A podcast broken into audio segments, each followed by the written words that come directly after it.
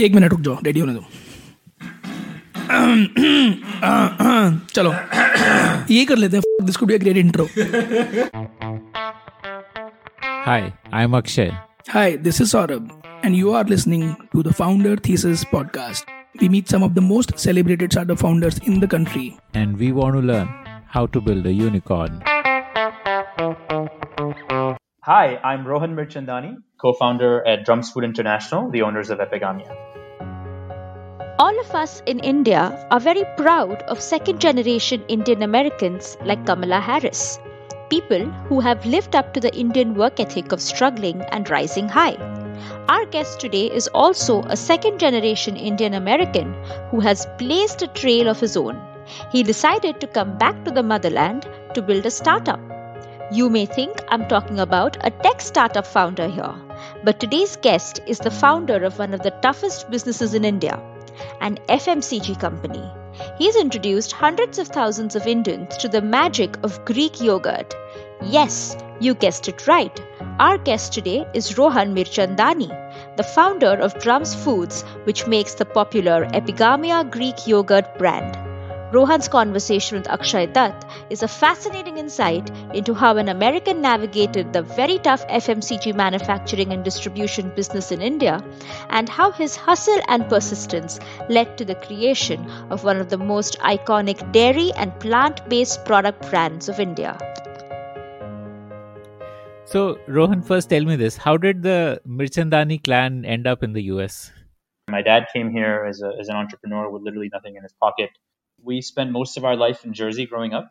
Uh, in New Jersey. So, Uh, so, like, what did your dad do when he came? Like, uh, so he he actually had uh, initially he had a um, a business um, importing um, different types of apparel, so clothing. Um, you know, you just just a, a typical uh, you know trader trading operation. Um, and you know some of the vendors were in India and all over. And then back in the early 80s, he had you know or the 80s, I guess he had he had gone to China um, and had started you know before everyone started doing it, had started sourcing. And then you know and then over time he he got really um, uh, good at logistics logistics and warehousing and transportation uh, which are all you know the supply chain which are probably the facet of every business um, sort of intrigued him. And uh, he he got involved and then you know built a, a logistics and warehousing business which um, you know gave us a, a, a very decent you know upbringing when we grew up so uh, came from literally nothing and then created a lot out of himself here. so that must have been a pretty uh, inspiring role model in terms of the hustle, the Oh, the drive to set Oh. up your own business. So, d- did you also grow up uh, thinking that you want to set up your own business and you know, like, was it like dhanda in the blood, so to say? Yeah, so you know, it's interesting you asked that because for us, um, my uh, um, growing up, you know, one thing that we were taught was the value of hard work. Um, so even from the age of 12 or 13, um, my brother and I used to go and, our, you know, most most of our friends in the summer would go to the shore or go to the beach and have fun, and we would be put to work in the warehouse. so you know, we used to go push things around, and you know, literally, as I used to joke, slave labor uh, by my by my father. But I think I think it really taught us, you know, what hard work meant, and and you know, we started to value and and really appreciate, you know, what what that entails. And then I think, you know, for me, my, my brother definitely, my brother always had it in him and, and always has been an entrepreneur um, and, and ended joining my father. I actually had a different, you know, sort of, it was never dhanda in the blood, but it was, okay, you know, want to be a businessman. And, you know, in my career, I, I, I didn't join the family business. I actually worked outside. I You were the younger one. I'm actually the older one, believe it or not. Oh, you're the older Uh, one. so it's always Okay. way around. Yeah. I was the- yeah, I was about to typecast Yeah. you as the the rebel younger. No, I was, in fact, it was the other way around. It was the other way around. So, so Yeah, I, okay. my brother always worked for, for, for the family business. And then over time, my dad, of course, had business partners and it became a, a very professionally run organization, which it continues to be today. And, uh, but my brother always sort of worked there and I chose a different path. You know, I, I, I even my summer internships in college and when I was, um, you know, my first job out of college was, was always, you know, away. But we did try a little stint, um, you know, where my dad said, why don't you come? There's, there's this sort of new uh, division that I'm trying to, trying to work on and I think you'd be good for it. And, you know, I, I, I, tried it. Um, you know, the whole thing lasted about six months. I think we all realized that, you know, between father and two sons, we'd kill each other. So, Okay. uh, so, so now, but, but to answer your question earlier, I think um, definitely. I mean, there's no doubt. I mean, he's been, he's, he's more than a mentor. I mean, he's been everything for me. And, and even though he's probably disagreed with everything I've done in the beginning, um, you know, I think without his support um, and his sort of guidance, there's no chance, you know, I, I'd be where we are today, or, or even Drums Food would be where it is today. So um, support was always there, um, but of course there was always like, are you out of your mind? Are you crazy? You really want to go there and sell dahi? those, those questions definitely came up, and I, and I, and I actually, I actually, you know, it's, it's it's funny because you know you've got a, you know, he's, a mentor and he's a, a father and he's a friend, and, and you know it's very rare to have that sort of relationship. Um, but what ends up happening is, you know, you you end up getting challenged, and I think you know the devil's advocate uh, views that he pushed probably really helped me, um, definitely helped me in every direction. So yes, a, a lot of a lot of what we are today and I am today goes to him for sure. So uh, there, there's like a six-year period in uh, after your graduation and before your B school. So uh, you spent like a couple of years at Duff and Phelps, uh, half a year with your dad, and then you went to business school. Yeah, yeah pretty much. Okay. Pretty much. Yeah. Hmm. hmm Yeah, okay, got it. And uh, uh, like, what did you think that you'd do after the B school? Like, was it to get a better paying job? Was that the goal, or was it that you wanted to have some time to think and figure out, and B school was a good way to have that time, or like, what yeah, was the plan? absolutely. So I, I think I was I was one of those um, discovery students. You know, I think I think so. We we have, you know I always say there's three, um, and I, I'm in no no ways a proponent of business school. I, I I always say it's not for everybody, and I, and I very much stand by that. Um, in fact, I've discouraged a lot of people, and their parents have gotten upset with me for discouraging them from going to business school. But I, I still stand by that, not to be a hypocrite because I did it. But I think you know the, the sort of three areas, right? So you've got your career switchers who want to come in and, and change their careers. Um, you've got the career advancers who want to become MD at the bank or the consulting firm or whatever it is, and they, they need to go through B school for that to get the stamp. And then I think the third is the discovery, where you're just trying to figure out, you know, not necessarily change careers, but like what what what what's next in life, you know, just explore sort of options, as you rightfully said. And I think I stood in that bucket, um, you know, and and I that, that was my way. The only thing was right before business school, I had, um, you know, um, I, I don't know, if I, I had sort of invested in this um, ice cream parlor uh, in India, uh, which is how Drums Food had actually started, and I'll tell that story, I guess, as well. So right before business school, I had made a trip to India, and this was more of a, it was completely a social trip. It was to, for a, a distant relative's wedding, and uh, and this is where I had met people, and I'll talk about that shortly. But um, and then in business school, um, you know, I, I had never had any intention or any connect to you know sort of be in India or, or do business in India. I had never had any exposure, but um, it's it's crazy how things come come back full circle, and this sort of side hobby investment is something I pursued as a career. Thanks, I paid a lot of money to business school to tell me this is the career I should pursue. okay, so, so tell me about that first trip to India, and uh, Yeah, yeah. that, that probably wasn't the first trip, I guess. No, you No, it wasn't the first trip. before So we, you know, so my, my grandparents lived there in in, in Mumbai, um, and you know, we used to visit, and they used to live with us, so we used to visit every few years, and you know, typical sort of the NRIs that used to come.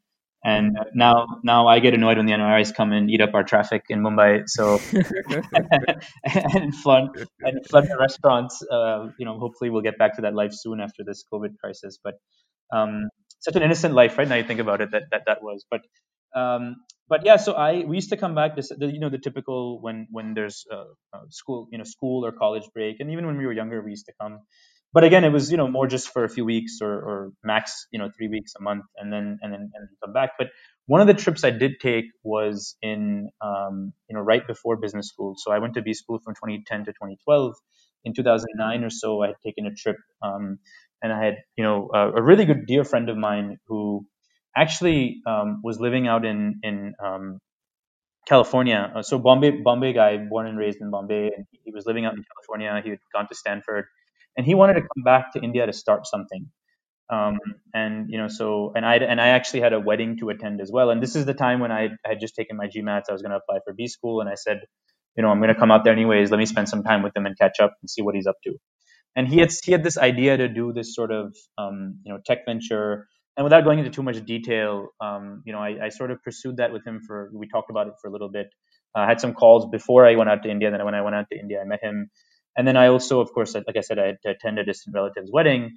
And then during that time, the two of us, during the research for that venture, and uh, we met, um, you know, this local chef in India, uh, Chef Ganesh, who was one of my co-founders, and you know, he sort of had this idea to um, do a, a, an ice cream parlor or an ice cream lounge, as we called it, and uh, you know it was like a great meeting of minds and me being a big food person and you know passion is food across the board. Anyone you talk to will tell you um, i we just thought we'd you know something fun and cool to invest in. And honestly i had no we had no clue what we were doing. Um, and it was, it was no there was no business plan. There was no unit economics. There was nothing thought through. It was just you know, it was something that it, it was passion driven. Um, it wasn't a significant amount of money when we started it. It was just a few of us, and we just all, you know, so my, my friend Milap, uh, who I who I mentioned from Stanford, myself, Uday, who's another one of my co-founders, and then Chef, we all just pitched in some money, and and and Chef set this thing up, and we hired, you know, a local Pizza Hut manager to run it, and um, that was just a, a like I said, purely passion driven. And this was, I guess, part of my discovery, what I want to do. And I said, okay, this will be something nice on the side, and then I'll go to business school and that's how that whole thing sort of sort of started. And that's how Drumsfood actually came to be. Hmm. Uh, how much stake did you have at that time? Like how, how you must have been a very minority stakeholder. Yeah, we weren't. I, I, don't, I don't remember the exact numbers, but we were equally distributed at that time. I mean, because everyone had sort of put something, and then of course over time, you know, when I decided to put, you know, when I decided to do this full time and put more money behind it for myself and um, whatever I had saved, and then uh, then of course I, I took on more a lot more shareholding. Okay. Okay. So, how did uh, this, uh, like a hobby investment, become your full time gig? Yeah, the, the the big shift in life, career shift. Uh, so I, I um, as I mentioned, so you know, we I, I, invested in this, and then I, I went to B school, and and the idea was to sort of discover what to do next. And one, and honestly, I, I had gone with a very open mind. Um, you know, starting from, I, but uh, to be very true to that, you know, I, I didn't think I was going to start something on my own but I had met some very cool people in business school, and we talked about potentially, you know, working with them and starting something up. All those, everyone who goes to some business school or even undergrad, I guess, always has that conversation with their buddies.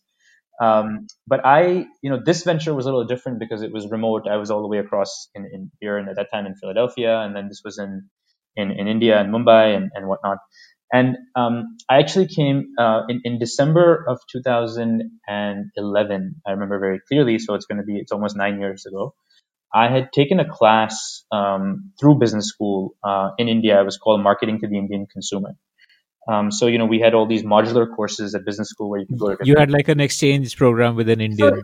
It wasn't. It wasn't an exchange program. It was like a week long immersion program. It was more of an immersion. So you would you would come during your break, and you'd get you'd get we got you get half a credit for the class. Um, and what you would do it was one of our renowned professors, Professor Jagmohan Raju, who teaches marketing, and it was like a, a week long course. And then they had they had it in different countries, you know, all over uh, Brazil, China. I, I, I, took two. I took one in India, one in South Africa. Um, and and it's, it's just a great way to sort of go around, meet business leaders, um, you know, and things of that nature and and and it's you know and of course uh, you know some of the most amazing guest lecturers that came in and i was always intrigued by by i wasn't a marketeer by profession i was a finance guy but then i was but marketing always was core to my heart. I always loved it. I always enjoyed it. I just didn't understand, it. Um, and then when i took this class uh, you know we had uh, two amazing guest lecturers. Um, one of them was was Damodar Mall who is now the ceo of reliance retail as everyone knows. And the other one was uh, Shripad Nadkarni, who used to be the CMO of Coca-Cola India, um, and then and then started a consulting practice called MarketGate, sold it, um, and then started investing in startups, and then actually ended up doing it as his own um, uh, investment, uh, his own startup called Mavericks Platforms, um, which has been around for some time, for two three years now. So, uh, and and both these guys sort of talked about the consumer, and again, mind you, this is December 2011 when wasn't probably was not the most exciting time to be there. You know, we were at the height of our the, the scandals in, in, in, the central government. There was the uh, you know 2G scandal and coal and all that other stuff going on. Um, but I you know I think b- both of them talked about the advent of consumerism and what the coming decade would bring or the coming decade would do and then what would happen in the 20 30 40 years to come and Shripad especially you know really talked about um, you know seeing you know that when you go to a a, a, store, a food store. So whether it's a kirana shop or a grocery store, and at that time, to be honest, modern trade hadn't even started yet. It was just about to start in 2011, and said, you know, when when you go to these stores, um, you can literally count on your fingers all the companies that own these brands, uh, you know, whatever they are, and and and you know said and the other thing that I remember him very clearly saying is that in the next decade or two, we will see brands that are created that will stand the test of time. And you know, I think that was sort of the that that was the the eureka, or, or as they say, the ghanti baj moment um, that I had in that class. And you know, as usual, the class ends, and you know, all the students bombard the guest lecturer. So I got in the queue. Um, I got his business card, and then and then I stayed in touch with him. I reached out to him, and then I, I don't know, just something struck me. I had that you know feeling that there was a calling here. You know, what he just said. I've got this small ice cream parlor. Sure, we haven't done anything with it, and it's not making any money, and all we're really doing is paying rent to the landlord. But that's not the point.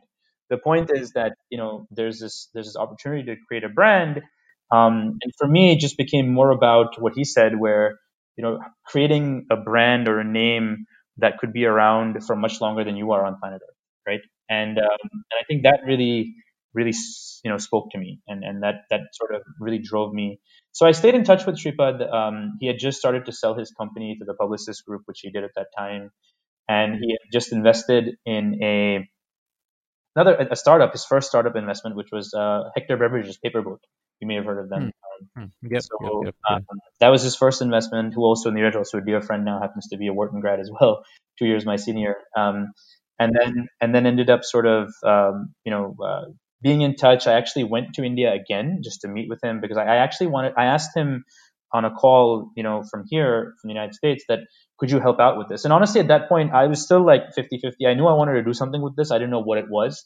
I thought maybe I'll get him to help, you know, advise or consult or invest, and I could get, we could do something, we could create something. And it was always the finance hat thinking, right? Oh, we could go and raise some money and hire a CEO and all this other stuff. That was always the initial thought because, you know, it was a side hobby investment.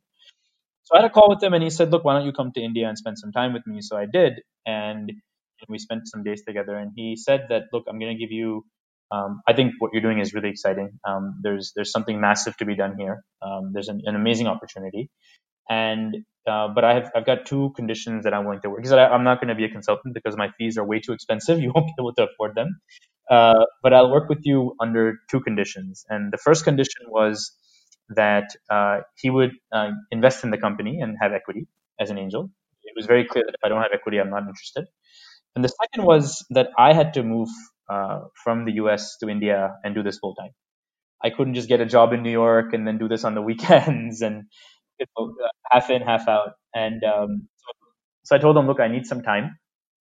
Let me think this one through. So this was in 2012. But, uh, yeah. One one clarification here. So uh, this was for an ice cream parlor, like a chain of ice cream parlors, or for an ice cream brand. No, so the the idea was to so the idea wasn't about ice cream parlors. The idea was to create um, a, a, a, fresh FMCG brand that would focus on fresh food, uh, cold chain driven food. So without getting into too much nuances, uh, but the but the and then the idea was to, to convert this into FMCG. So FMCG was always the play. That was the idea. Um, so convert into so the idea was to convert it into FMCG and then do a plethora of products. But yes, the initial product line was ice cream. To answer your question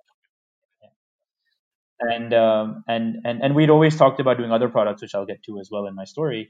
Um, and and you know yeah you know and, and then for for us um, the way the way we looked at it was um, as I mentioned you know this this parlor was was not making any money. It was just to be to be candid, probably the worst business one can get into. Uh, you know you're you're, um, you're, you're you can work as hard as you want, um, but at the end of the day the economics always favor the, the landlord. Um, and, and, and we've seen it. I mean, we haven't seen anyone sort of, unless now with, the, you know, the last few years, we had the, the malls come up and do rental revenue shares and you've got these big global brands coming in. But to create that business from scratch um, was a really tough one. I mean, we're still seeing so many, you know, QSR companies struggle um, to figure that model out. Um, and especially in ice cream when you're, you know, it's, it's a dessert. You know, people don't come for lunch or for, for that matter, breakfast to eat ice cream. So you have to pay you have to pay rent 24 hours, but your sales are only happening at that finite time after you know let's say 9 p.m. to midnight. So and your your landlord doesn't care. He doesn't. He's not. I can't tell my landlord, boss, I'm just going to pay you between nine and midnight. You know, you divide my rent 24 hours. I have to pay him for the month. Um, and it was just a, you know, just a not a not an easy business. And you know, and I know a lot of people have tried, and and, and we we got into some other areas. But anyway, lo- long story short, it was a, it was a very tough sort of hole. But you know, I there was a calling that that spoke to me, and the calling was FMCG to convert this and, and seeing scale there. And again, now of course so when when Shripad told you you had to like move to India, was was that like a easy decision to convince your family on and uh, not at all face a pushback? Not, not, at all. So I mean that that was gonna be my next thing. So pushback was was crazy. I mean I, I so I, I never said yes to him. I said give me some time, and I spent about six months going back and forth um, between. Um, I, I so I graduated in in May twenty May or June twenty twelve around that time and I think it was May. And then I spent about six months going back and forth, you know, really sort of seeing is this an opportunity I want to pursue? Is this something worth doing? Um, and and just you know seeing what it was, and then trying to talk to everybody I knew, including my family, and everyone said you're you know you're literally out of your mind. I mean, this is this is insanity. You know, to go first of all, you you just you know you went to this this business school, you got a nice degree, you, you're and now you want to go and run a small little ice cream parlor. and uh, and that to a one that's not making any money, and you're trying to figure out how to, you know, and you're not a you're not an, a, you know a food you you've no you've no career in food, you've never had anything in food, you've never worked in India in your life, you've never been in, you have no idea what entrepreneurship means. So now you want to check the boxes on everything, you know. So normally you see a lot of folks that have some functional expertise and then you know reach out and become entrepreneurs there. I had nothing. I had I, I had zero on everything, which I you know continue to in some sense I do I guess. But I think one thing that I did have, which was always there, was passion. I mean, it was very clear that this is something that I wanted to pursue, and I wanted to pursue it for myself. You know, I think everyone sort of tries to convince themselves they're doing it for other reasons. Um, you know, I think and that my my sort of take to any entrepreneur listening to this or any you know soon to be entrepreneur, just remember it's always for yourself. Uh, it always will be. You know, it's not for anyone else.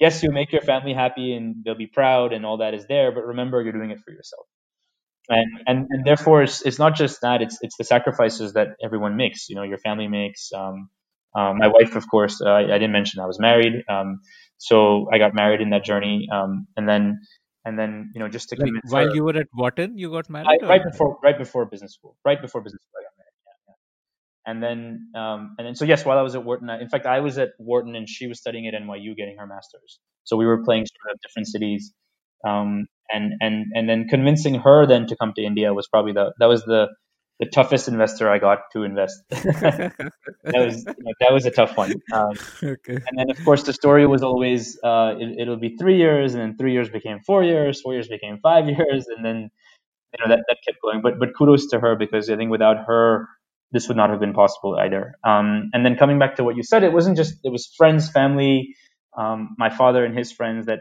just sort of didn't see the nuance here. Like, what, what is it that, you know, and, and again, you know, when you say to someone, my business plan is to create a brand, um, it's very hard for anyone to understand or digest.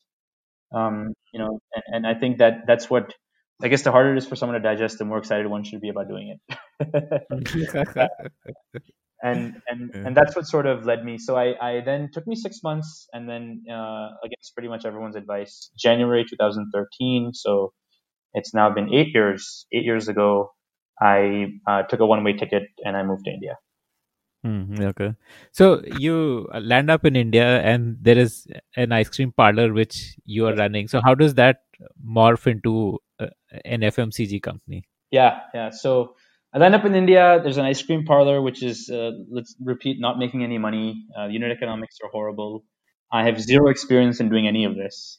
And uh, I think the first thing for me was to really understand um, and spend time on the ground um, as to what what's really happening. And for me, when I say what's really happening is before we start thinking through the operational side of the business or the operating model, I think the idea is where is this demand going to come from and what is this demand? So, of course, we had very nice, fancy macroeconomic papers that I read while I was sitting in business school half a world away but frankly that's you know it's nice and it's nice to read one of those things and maybe it gives you some convinced convincing but that means jack when you come on the ground.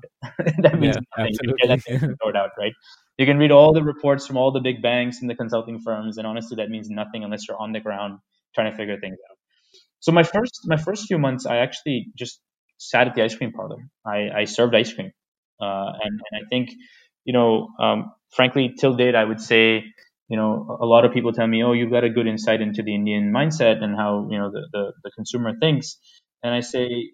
I, I, I, sure I may, but whatever I know today is credited to those few months I spent in that ice cream parlor selling ice cream um, you know, literally sitting there, scooping, serving, and then having tons and tons of conversations, just talking to people. Why do you select chocolate? Why did you? Why do you? Why did you prefer mango? You you chose chocolate last week. Why did you choose mango now? You always have chocolate. Why did you choose vanilla today?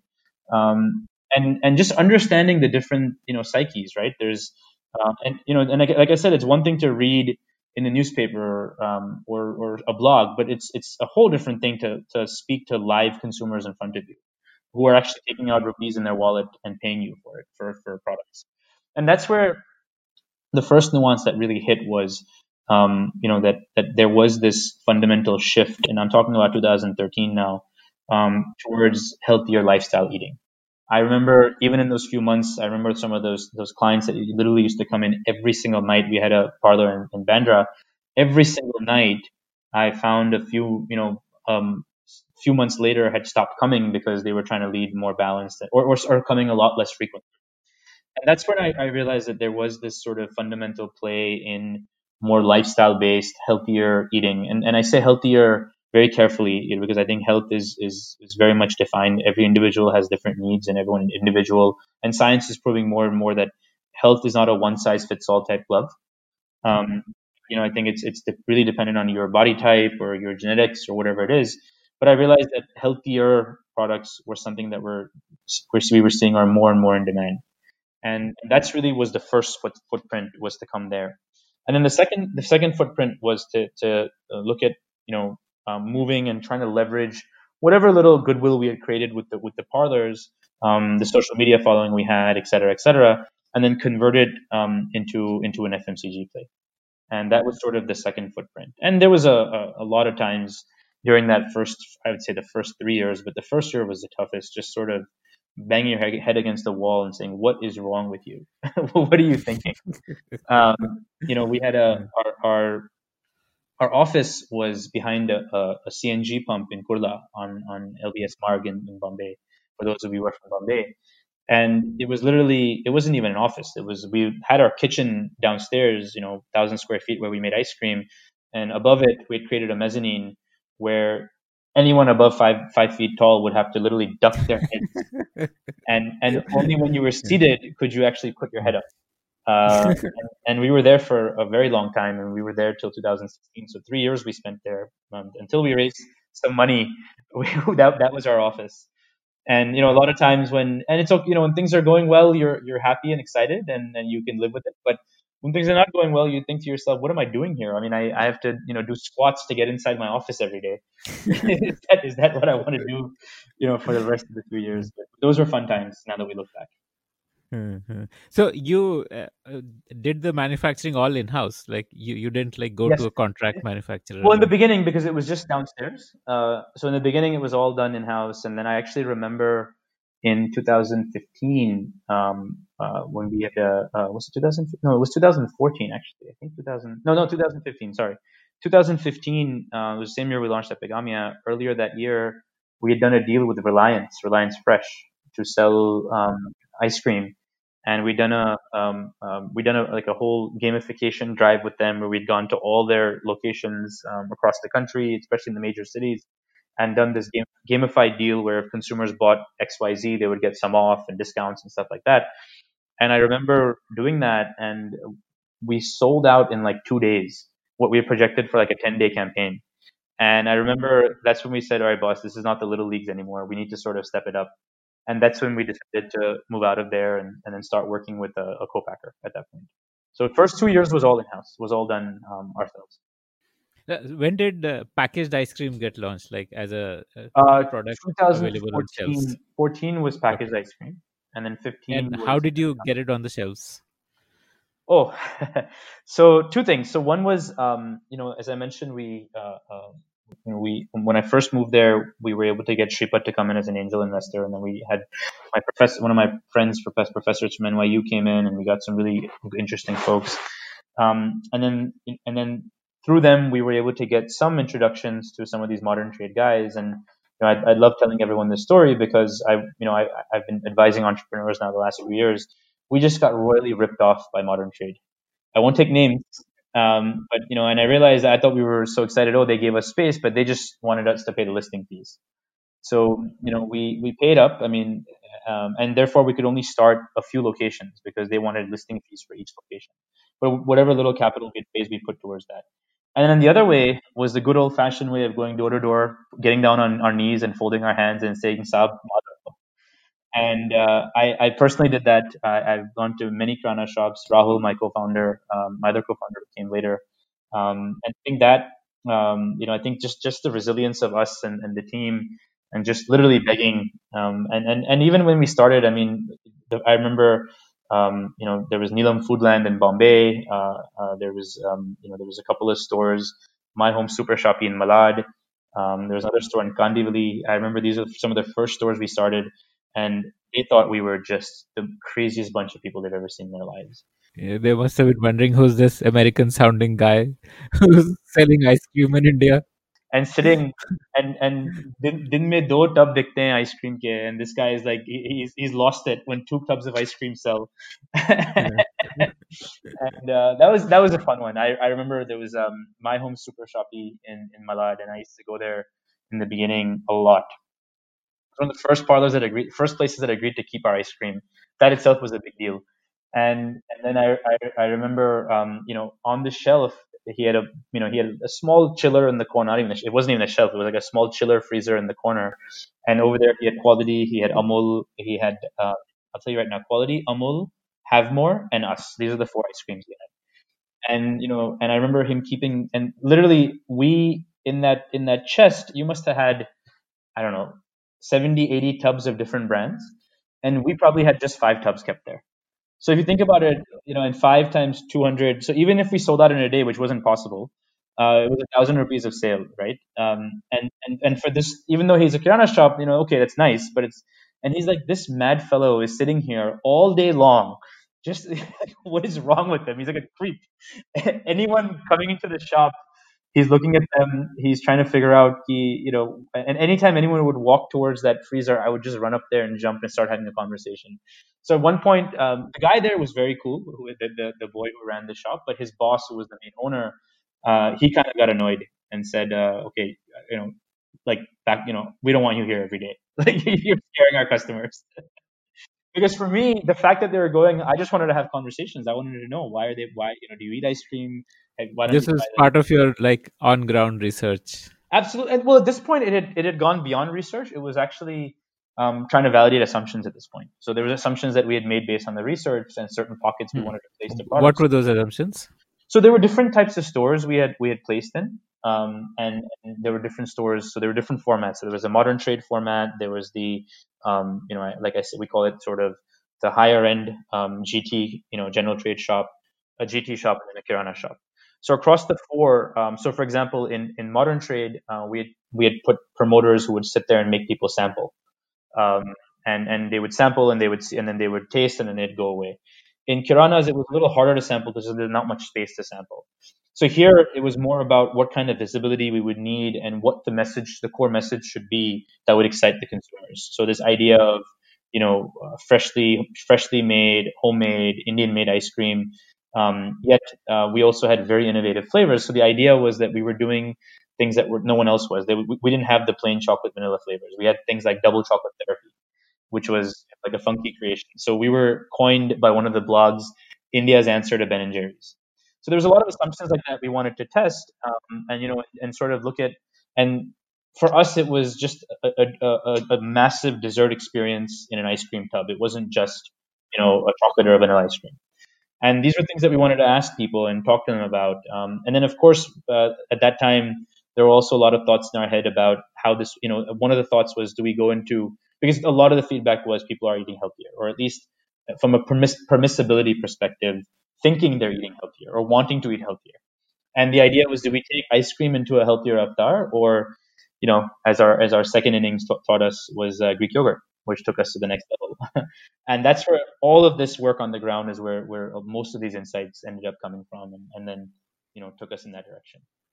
So, uh, 2015 is when you launched uh, Greek yogurt, right? Right, correct, in June that year. So, uh, what was like your uh, top line by that time? Like the f- year 14, 15, which ended, how much did you do? Uh, no, we're trying to think. We were we were probably at a at a six or seven crore run rate, so maybe 760, 50, 60 lakhs a month, I would say. And and this was like largely from metro cities. This was uh, mainly metros. It was I, I think it was just Bombay, Delhi, Bangalore, honestly at that time. In in, Bangalore, I think we had just started. So Okay, okay. So then, uh, how did uh, Greek yogurt come into the picture? So the idea was there was twofold. One was um, from launching um, FMCG in 2014, uh, we learned that, and again, these are your highs and lows. So we had this sort of period in, you know, the, the peak season, which is basically between March and June for ice cream, which is a very seasonal product. Um, you know, we had a great sort of run. It was our first time with FMCG, and we just thought we were kings of the world. Like we, we literally thought we were unstoppable. We'd become invincible. You know, from all the, the madness that we had of learning and on how the bad the operate the ice cream parlors were to um, you know running those cold chain trucks to the office. Did you shut down the parlors, or they were at that point we still it? had them, uh, but then we shut them down later on, of course. Uh, you know, you're Okay. and and we saw in that uh, you know literally from May June to July August the sales just got desecrated because you know seasonality especially when monsoon comes in there's always this fear that you know my throat's going to get spoiled you know gala kharab ho jayega. and and that's when we um, realized that there was uh, you know and, and it was always a, a, a there was always a vision to do more products it was never going to be a single single product play and and one of my favorite products, you know, when I was in college, and you know, that came actually was born when I was in college, undergrad, was Greek yogurt. And you know, and Greek yogurt in some sense is a is a you know is in the cousin relative space to an ice cream, right? It's sort of dairy and, and, and flavors and things like that. Um, and one of the things we found was that um, you know this was a, a space that some large guys had sort of attempted, but they just hadn't really figured out the taste and the permissibility angle, how to sort of play it. At least that's what we had felt. Those were our assumptions that we had made and and the, the first that first season when we saw ice cream sales really dip um, you know we said okay this is something and we actually spoke to a lot of ice cream brands and companies and spoke to people and we even found that some of the larger ice cream players um, hire folks just during season and then in the off season they let them go you know they have like a, a you know people they keep on their rolls just for that time period and then we said okay that's not I mean, how do we do that i mean we're a startup you know what so initially the projections that we wanted to achieve in four or five years was going to we, we could get there but it's going to take us 10 years and on top of that, you're trying to build distribution. As I mentioned to you, you're going on your knees and begging these guys to put you on the shelves. And even if they give you a chance, they tell you, uh, "Abhi season mail." Uh, you know, and that means that means you have this very finite period of time when you have to build your distribution and do your sales, and it was just not very feasible. Um, and and of course, you know, the, the digital sort of e-com disruption that we've seen the last eight nine months was not there back then. Uh, very different different way of building businesses from scratch, the old school way. Um, uh, so so the way we sort of went about it was um, we looked at a few different products that we wanted to look at, and Greek yogurt, as I said, was always there. And my co-founder chef, um, you know, he had a good idea. He was he's been trained in sort of gelato making and ice cream making, and he, um, um, you know, there a lot of similarities in terms of the sourcing of ingredients, right? So using really good quality mangoes and strawberries, and then just but but coming up with an innovative process to sort of hand make Greek yogurt, which took him some time. And honestly, when we launched it, you know, and this is this is sort of I think every entrepreneur I think has this story as well. You know, we we did it with the intent that it would complement the ice cream business. Never in our in our lives would we have ever thought that this was going to be just go to the next level and scale the way it did, and would just overconsume us to the extent where we had to sort of let Hokey Pokey go. Um, even though I don't know if you know, we, we actually brought Hokey Pokey back a few weeks ago after years, thanks thanks to our direct to consumer channel. Um, but that, that that's where the culmination came from, and uh, and also I think all the learnings on the ground, the learnings from the ice cream parlors. Up until this point, we still had the ice cream parlors. So Epigamia was actually first launched in the ice cream parlors as well, and a lot of it was to those consumers. We actually reached out to those consumers that stopped coming or were coming less frequently because they were leading this quote unquote healthier lifestyle. Um, and we started getting them to give us feedback and, and, and see where we took it from there. And then, you know, I think as an entrepreneur, you keep throwing darts, and the second dart we lined up perfectly. So uh, initially, you would have like uh, in your parlors, you would have had a tub where you would scoop out and serve it. Like that was how you started. Uh, with the Greek yogurt. Yeah, yeah, yeah. So we actually had it wasn't it wasn't scooping. We, we had packs. So you would you know you open the pack, pour it, and then and then serve it. And in the initial days, we even used to do some parfaits and muesli and things of that nature.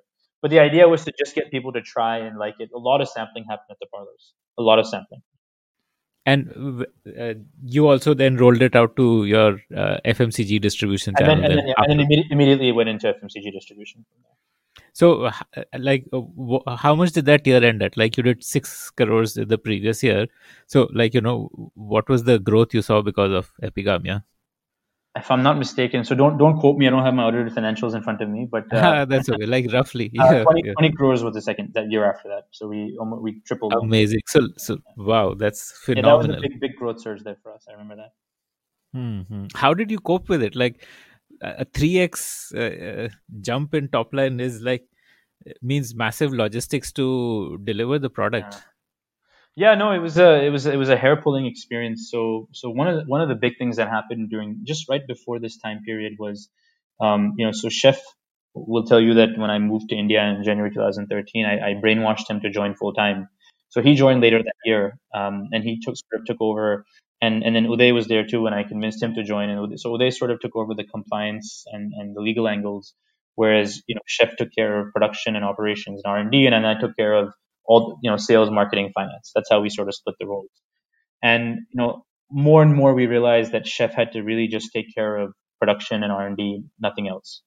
And then operations started coming to me and i realized you know then i mean i 100, 100 there was no such thing as sleep. That those two three years there was it didn't exist. I mean you slept when you could. It wasn't like you know there was no um, and then you know I, I I started getting really friendly. So we had this this um, TIE group, you know, the TIE uh, in Mumbai, the um, you know, there was a food Indus sort of, entrepreneurs, yeah, something like that. Entrepreneurs. Huh? There was a food committee or a food group that was created with them, and uh, you know, food entrepreneurship. And there was a group that started. We started calling ourselves the, the foodpreneurs, and um, you know, got friendly with some of these guys, all sort of starting off their journey at the same time. Um, you know, so um, there was Chef's Basket and Baker's Dozen and Raw Pressery, uh, you know, a whole bunch of all Mumbai-based guys. And one of the other one of the guys was Rahul Jain, who had started Dr. Moo um, organic milk. And you know, Rahul and I just, I guess, the first you know one or two times we met, we just really hit it off. We just, just you know, sort of uh, love at first sight, bromance as they call it.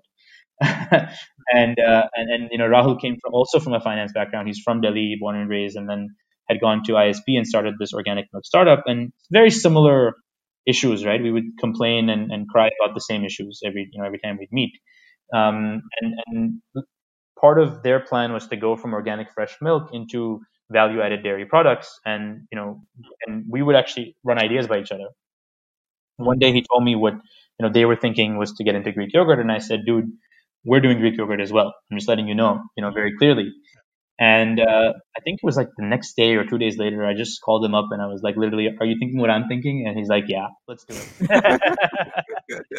and, uh, and then he joined. So he joined and he became a co-founder. And um, that, that actually really helped us go to the next level because it really, it allowed, it allowed me to focus and, you know, and his, his sort of experience and expertise is just completely different from mine. I mean, he's, he's much more of a pragmatic, you know, um, uh, operations uh, person, whereas I'm more off the charts. You know, looking. I'm always staring up into the sky, and I think we balance each other out really well. And that's when we. That's when. So to answer your question, that that a lot of the the trifold, uh, you know, um, threefold growth came that year because of having some structure now to the sort of founding team. Hmm, hmm, hmm, hmm. so Rahul took care of the production, like no, no, no, no, no. Uh, he was he was uh, uh, logistics and operations and sales, um, marketing and finance came to me, and then chef took chef was already in production. So uh, you started this as like handmade, uh, but uh, uh like how long before you realized that uh, it could like you know it needed to be done in a plant and like how how did that scale up happen like in terms yeah, of so, building your hmm. yeah so we, we we still do it in a in a sort of handmade format um, in some sense. We've, we've, we've done some scale up, and because our, our, our, our yogurt has zero preservatives, um, is freshly made, um, and, and it has a very low shelf life. It's only 14 days, and it has, and that too if it's kept in perfect cold chain, which in the conditions in India are not conducive. Um, so in the beginning, we had a lot of problems because a lot of the kirana shops would turn their fridge off at night. Um, you know, some of the cold chain distributors we used would, would also do the same thing, would not have hygiene and integrity. And, you know, and, and consumers would get really, really upset. Even today, we get complaints every now and then. Um, and, but back then it was bad because consumers, you know, they're not going to point fingers at anyone else. They're going to point fingers at you because you're the one who made the product. Um, but over time, I think we realized a couple of things. One is that we had to own our own our own cold chain. So in a city like Mumbai today, we're probably independent distribution wise, we're probably one of the largest independent distributors, uh, just because we built our of cold chain. Sorry, um, because we built our own cold chain. Um, we have the same thing in, in, the major four or five cities in the country, and we realized we had to do this um, to protect the brand and also to expand the business because no one else was ready to do this at such a. Today, of course, there's a dime a dozen distributors who want our business, but we're not really, you know, interested because now we've reached some scale, so those margins are healthier. With us doing it ourselves. So we in fact chose not to produce ourselves, but to distribute ourselves. So we took that. Those are the decisions that we took. Um, and and and even now uh, we haven't gone to some you know very industrialized methods of production for Greek yogurt, which are used globally. We still use some indigenous um, um, sort of ways of making it. We naturally strain.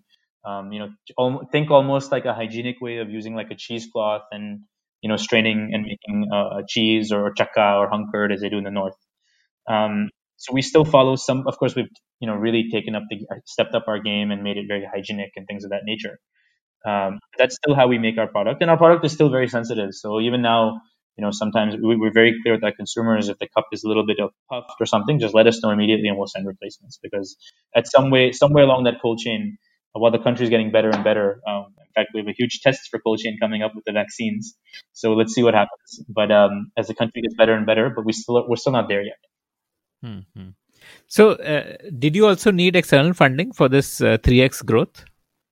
that year like in 2015 or like when did you you had an angel round uh, initially like in 12 13 so after that like when did you need funding no, so, so, that that number i talked to you about was 16 17 that we did. And then 14 sorry 15 16 was i think the 6 7 and then the the 16 17 was that number and then we raised we raised our series uh, c series a in 2016 okay Okay, so, so just around the time yeah. you launched. Yeah, yeah, yeah. Hmm. yeah. So when we were in the middle of our, yeah, we were. So we, in fact, our Epigamia was only a couple of months old when we raised uh, Series A. And uh, how did the Series A happen? Like, who were the investors who backed you? And uh, so we had D- DSG Consumer Partners, uh, DSG CP, Deepak Shahdadpuri, uh, and and Verlinvest. Verlinvest is a uh, institution. It's a it's a fund out of Belgium. Okay. So, but like, was it a difficult journey to convince people to invest in a like a curd uh, brand or like yeah, yeah like think, a yogurt? You know, so we we had a we obviously had many conversations the prior year, and and I think you know back when we were raising capital, um, this was not a sector of of you know sort of priority or something that it, you know it was always tech tech tech. Uh, and and you know there wasn't much options. We were sort of restricted. I think the last few years we've seen a lot of funds, you know, open up and start investing in this space, especially now that the this, you know, sort of FMCG and tech is also now, you know, combined and you don't know what's what anymore. Um, but we were very clearly a digitally third or digitally fourth brand. We were never digitally first. Um, and and as that sort of uh, took off, I mean, there was only a handful of players that were really, you know, participating in this space. Um, and and we, I mean, it, I, I, you know, behooved me to tell you that it was an easy journey. It wasn't. But I think the good thing was that because you had specialists like DSG and and then our in our angel round we also had uh, after the Shripad round we did one more angel round we had um, Fireside Ventures be participate. Um, this is before the the fund started. We were I always Kanwal, we always tell Kanwal we were out of fund zero because fund one came later on. It was the Fireside Trust and then I think things started moving in motion. So, um, but you had specialists, and I think as long as they understood and, and you had the right access or you had their ear, um, you know, I think Kanwal and Deepak were the two who continue to be the two best in the game today, um, and we were blessed to have both of them. Mm-hmm. Okay, okay.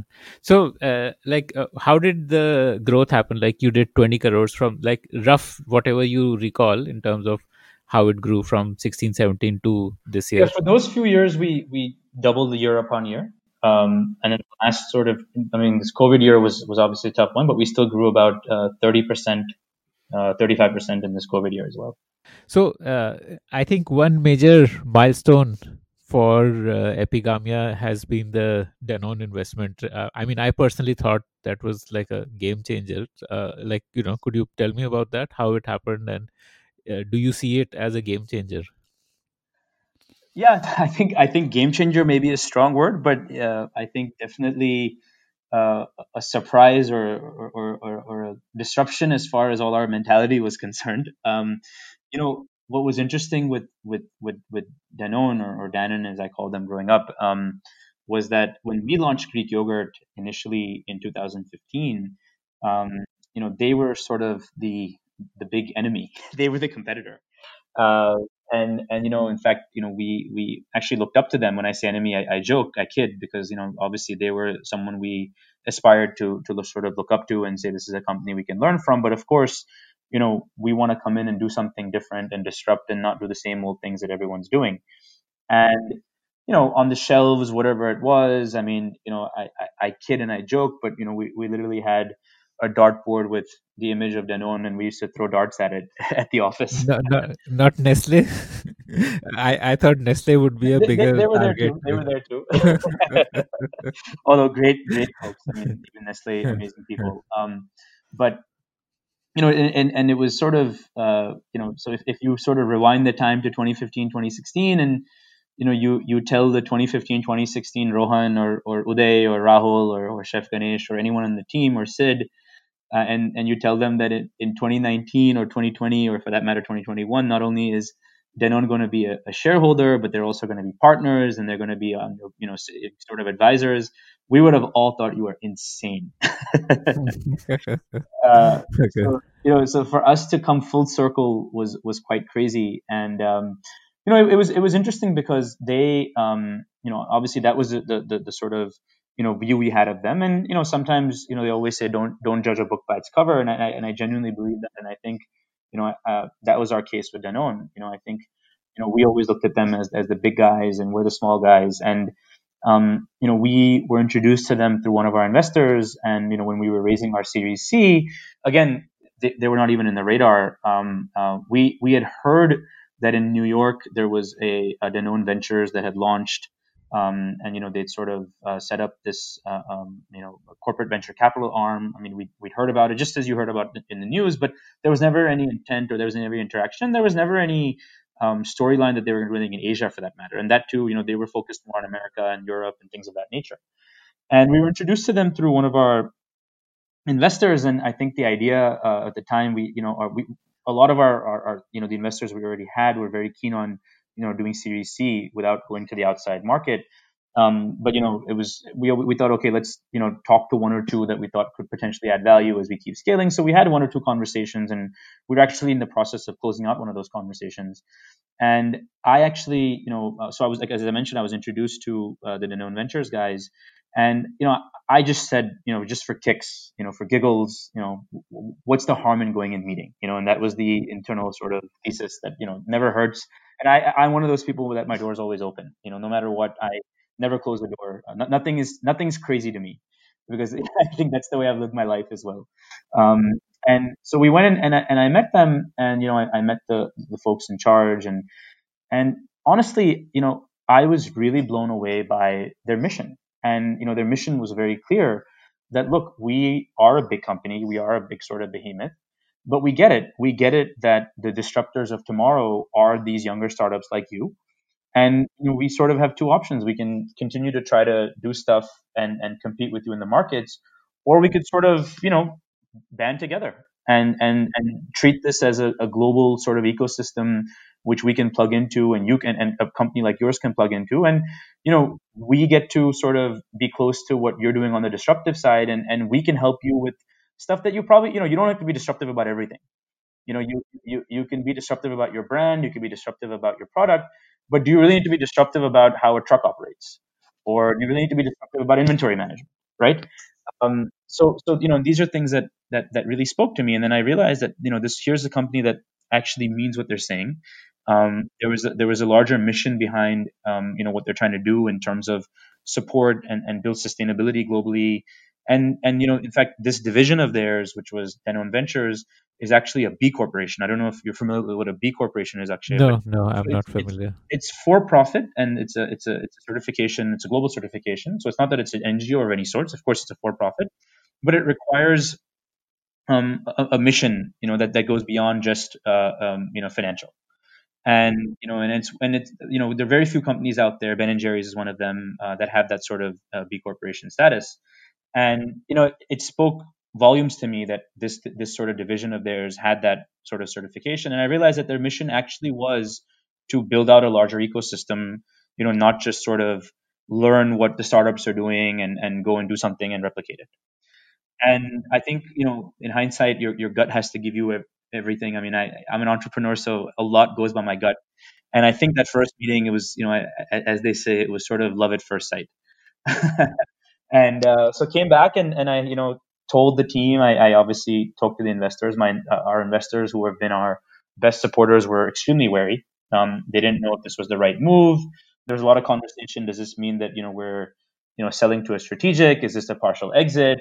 And I said, you know, let's let's not think about any of that like that because the structure of this of this Danone Ventures is as a fund. I mean, they're like a, a group within a group. They operate independently, and and they're they have one LP, which is Danone, right, which is giving them their capital. But they're operating like a fund. They have portfolio companies. They're structured just like a VC fund or a private equity fund will be, with a with a very interesting mission. And you know, when you've reached sort of the stage we had, um, you know, to, to get them to help would re- we saw as, as visibility to really take us to the next level um, from a scale perspective, you know, processes, systems, backend, et cetera, et cetera. And I think, you know, sitting here sort of two years later after we raised Series C, which they were sort of, they, they led along with Verlinvest, um, I, I think that was probably the best decision we made at that time. Um, uh, in, in what ways did that collaboration benefit you? Like, what yeah, did, yeah. in addition to the money? Like, yeah, yeah, you know? absolutely. And and, and, I'll, and I'll, i am happy to share that sort of example. And you know demonstrate um, you know it's it's nice it's it's nice when you hear it in words but what does that mean in, in reality right i think that's your hmm, question hmm, Akshay. Hmm. yeah yeah yeah uh, uh, you know so I'll, I'll tell you what happened is um, you know we were sitting in in mumbai um, at one of our board meetings and there was a discussion around um, as we were scaling our distribution. Now this is pre-covid so let's sort of rewind a little bit right? So let's not covid of course we'll talk about as a whole different ballgame. But in pre-covid you know we, we there was a conversation that took place around um, as we were sort of expanding and scaling our distribution, for us to scale our distribution is, you know, going deeper and deeper into GT and Kirana shops, right? And as we get deeper and deeper into Kirana shops, there's a, you know, there, there there's a lot of efficiency that has to be sort of um, garnered because, uh, you know, the drop sizes get lower. So, for example, the larger um, modern trade stores or the larger, more, you know, high volume throughput stores, you're dropping off 30, 40, even hundreds of cups at a time every delivery. Now you get to the smaller kirana shops and you know that guy tells you you know mujhe panch ya i want 5 or 10 you know? Um, and there you have to be very efficient you know how much time you spend at the store how much you know how you efficiently get in there drop the take the order drop the delivery come back how you plan your truck how you plan the operations how you when you load the truck you know basic sort of uh, supply chain logistics hygiene right but when you say yes basic but also very very specific to cold chain, uh, sorry, cold chain and to yogurt, right? Uh, and now at that point, we had started with multiple products. So we had yogurt, we had smoothies, we had a whole bunch of things. So there's a con, and, and now also, mind you, you're, you're doing it in an environment where a lot of times the, you know, dukanwala will turn the fridge off at night and there's all these other challenges you have, right? So we were, you know, we were discussing our plan and our, our go-to-market strategy on how we're going to be building out our distribution.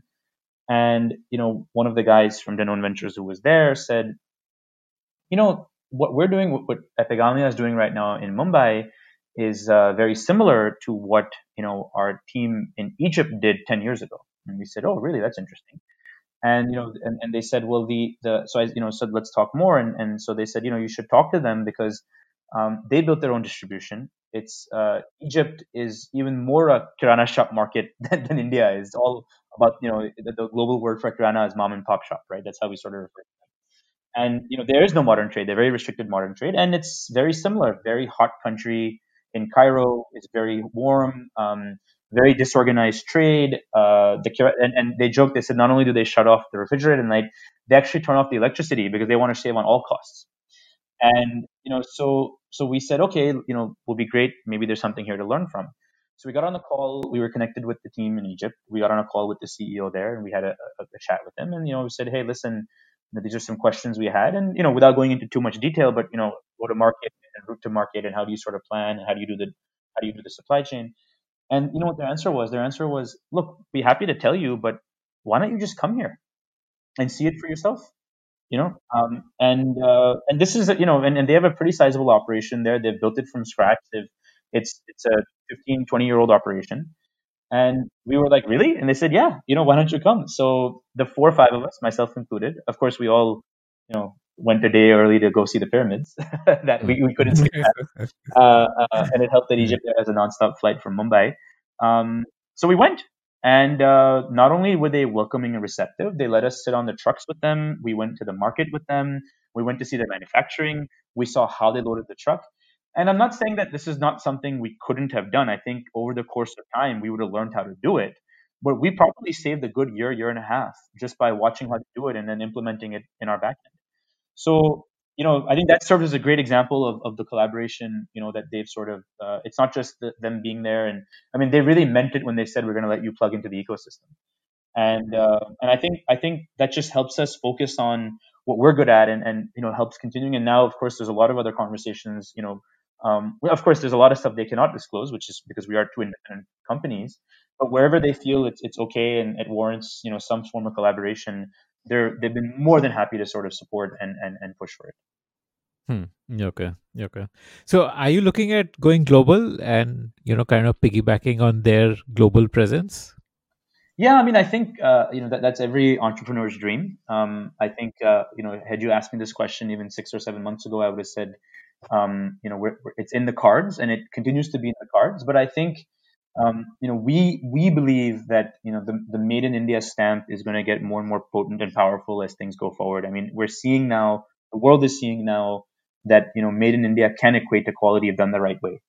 Um, um, of course, we believed it for a very long time. So at least you know, neighboring markets, um, you know, in the next sort of eight to twelve months, um, we we will start exploring but it won't be a focus for us. I think right now we're still very determined. We have a lot to do in India. I mean, we're just we just touched the iceberg. I think those will be more opportunistic, you know, expansions. But yes, a few years from now, you know, certainly that that'll be a play for us. So, what's going to be your focus? Is it going to be like to go down into tier two, tier three, or expand product range, or like you know, what what what is it that you're going to focus on to grow the brand and the revenue? Yeah, so for us, it's it's two very clear cut strategies, right? It, it's the, the you know com- continue sort of disrupting the product portfolio, continue launching new and new products, um, you know, all the way from sort of premium, and now we're looking at more sort of accessible value products that are in the 20 to 25 rupee, potentially even next year a 15 rupee price point. Uh, when I say accessible, I don't mean compromise on quality, supremely high quality products, but you know, giving a little bit more accessibility and, and generating trials so people can start moving their way up to a 30 and a 40 rupee product eventually. Um, and that's something that we're very focused on. And then secondly, just continue to, to, expand distribution. I mean, today, if you look at where our market sort of size is in India, we're looking at, you know, uh, we're not looking at a billion people, right? That's not who we're speaking to. We're, we're speaking to about 60 to 80 million people in the country. Um, that's who we see, sort of the, the middle class and the upper middle class. And if you look at our penetration, we're not even 2 million people today. So we have we have a, a, very very long way to go. So you know, 30x is in the cards for us, um, and hopefully we can get there much faster sooner than later. Mm-hmm. Okay, amazing. So uh, my last question to you: uh, How is working in India and doing business in India different from uh, the way things happen in the US? Like, you know, what are some of the quirks that you saw, or uh, the unique challenges or unique opportunities that you experienced? Yeah. Without without having any of my friends and my family and my coworkers yell and scream for these comments or getting trolled. Uh, no, look, I think I think you know there's this. and of... I, I don't want a politically correct answer. I want like a frank, frank, honest opinion. Uh, I mean, we we all know who we are, what our yes, shortcomings yes. are. You know, I, I don't think yeah. I don't think there are too many Modi bhakts who listen to my podcast. So no, I think I think without without without being trolled, I think look, I think I think you know, um, I, I will give you the political answer as well, but let me give you the honest, cold, honest truth first. I think the reality is that um, you know, coming from this environment, um, you know, we're coming from sort of the, the American environment. I mean, there was definitely a certain level of, of, you know, sort of timeliness. I think I don't want to use the word professionalism because I see there's a lot of professionalism and I, and I'm, I'm very proud of the, the organization we have and how we operate. But I think there was just a certain, you know, value for time or timeliness that, that is associated. And I come from New York City where, you know, you know, traffic is, is worse than Bombay. So you know when when meetings are not happening and is being blamed on traffic, I don't buy it because you know New York is. Um, you know, and and when when someone's telling you they're going to come on Monday and they don't even show up or, or you know give you a phone call, um, and then they come on Tuesday, and I think you know, and and I'd also have to say, you know, even when we were sort of building the business early on, just sort of being dismissed, um, you know, that oh, where is this company going to go? and you know some of the sort of the more traditional business vendors uh, i won't take names but you know just not even entertaining our conversations because and then you know and i'm not saying that they should have i think you know i think a, a discussion would have been warranted at least hear us out uh, but now that we're of volume and size now they're willing to give us any discounted price we want and uh, and i'm not saying that's a difference between you know you know maybe the western world or india but i think it would have just been you know maybe the decision making would have been similar they wouldn't have taken us on then, but taken us on later. But you know, I think a conversation would have been warranted or merited. So I think a lot of that um, takes place. Of course, you know, you, you deal with the the infrastructural issues, but but you know, Akshay. That being said, um, you know, I think one of the things that sort of helped us, and I, and again, and I'm not trying to make this a political answer, but I think I sort of because of some of the exposure I had to India, visiting India a few times, and because of all the some of the stuff I told you earlier, you know, being sort of advised by family, friends that you're out of your mind, you're crazy for going there. I think the bar was already so low for me that, that I had I came with zero preconceived notions. You know, so when I came, I anticipated that there's no such thing as having a plan A and a plan B. You better, buddy, have a plan C, D, and an E, right? Um, this is not a plan A, plan B country. Um, you know, there better be C, D, and E, and you better be ready for all of those. And I think, to be honest, sort of maybe there's a sense of naivety that was in there when things went a certain way, I, I wouldn't get surprised. I wouldn't complain. Um, you know, when internet stopped working in the middle of of, of, of a, a, conference call or an email, I wouldn't you know, blow my lid. Um, I just treat it as, as, as normal practice. Now that being said, things have changed insanely in the last six seven years. I mean, just the speed we have is, is obscene you know, of internet or whatever it is. But I think that sort of helped a little bit. I would say. I think for me, it became an asset because I wouldn't let those things bog me down you know and i and i, and I again I'm, I'm not you know brutally honest here. I've got a lot of friends and peers and people i know that came from the united states um, from other countries outside of india and came with these preconceived notions and and then you know sort of blame that as the reason why their ventures didn't take off. And i think you know, frankly that's that's hogwash. You know those are not reasons why your venture doesn't take off because the internet doesn't work or because people are stuck in traffic. Give me a break. Mm. you know? So so i think you know or or because someone didn't take a meeting so you know go back 15 times you know you know fry the guy to you know fry the guy to death to take the meeting i think these are things that you have to sort of do and so i think i think that so yes i think what was maybe sort of uh, going into it saying okay this is a liability i think it ended up being a an asset for me because i didn't see it in that way Hmm, hmm, hmm. Wow, amazing.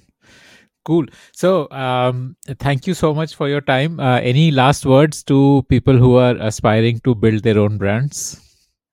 Yeah, I mean, my my advice always is if you if you're on the fence, uh, don't do it.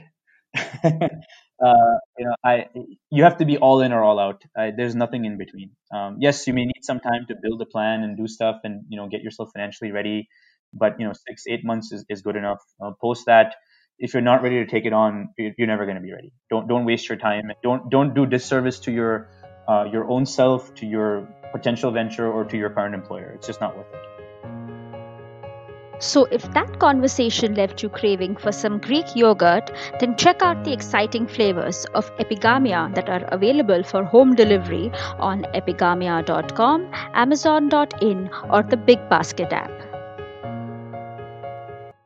you like the Founder Thesis podcast, then do check out our other shows on subjects like marketing, technology, career advice, books, and drama. visit thepodium.in, that is T H E P O D I U M dot I N for a complete list of all our shows.